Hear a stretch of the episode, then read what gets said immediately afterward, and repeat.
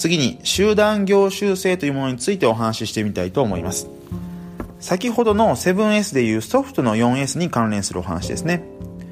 でこの集団業習性というのは集団がメンバーを引きつけてその集団の一員であり続けられるように動機づける度合いのことを言います。で集団の構造を把握し、まあ、成果を高めるために考慮すべき概念としてはですね規範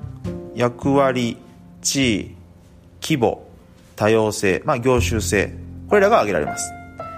でこの集団の業種性の高さというのは各メンバーの魅力ですとかメンバー間の相互作用とか、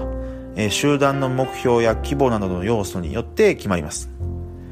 集団の業種性が高いほどですね、その集団が持つ規範の拘束力っていうものは強化されますので、目標に対する成果が大きくなるといった傾向があります。一般的にですね、集団における意思決定というのは、個人で行う意思決定よりも優れているとされます。それはですね、多様な意見や情報を収集できて、決定内容がより多くの人に受け入れられる可能性が高いからなんですね。一方でですが、集団ゆえに陥りやすい問題っていうのもあります。その一つがグループシンクというもので、合意に至ろうとするプレッシャーから集団において物事を多様な視点から批判的に評価する能力が欠けてしまうということなんですね。特に集団の業種性が高い場合ですとか、外部と隔絶している場合なんかは、支配的なリーダーが存在する場合とか、まあ、そんな時に起こりやすいです。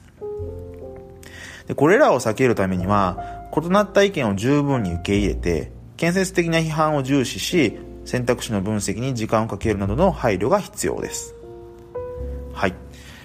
ということで、まあ本日はですね、えー、戦略を考えた後のチーム作りとか組織作りについてお話ししました。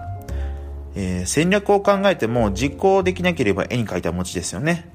なので、まあ、実行できるしっかりしたチームとか組織づくりの参考に今日のお話を役立てていただければと思います。えー、本日はここまでとしたいと思います。また明日の放送もご期待ください。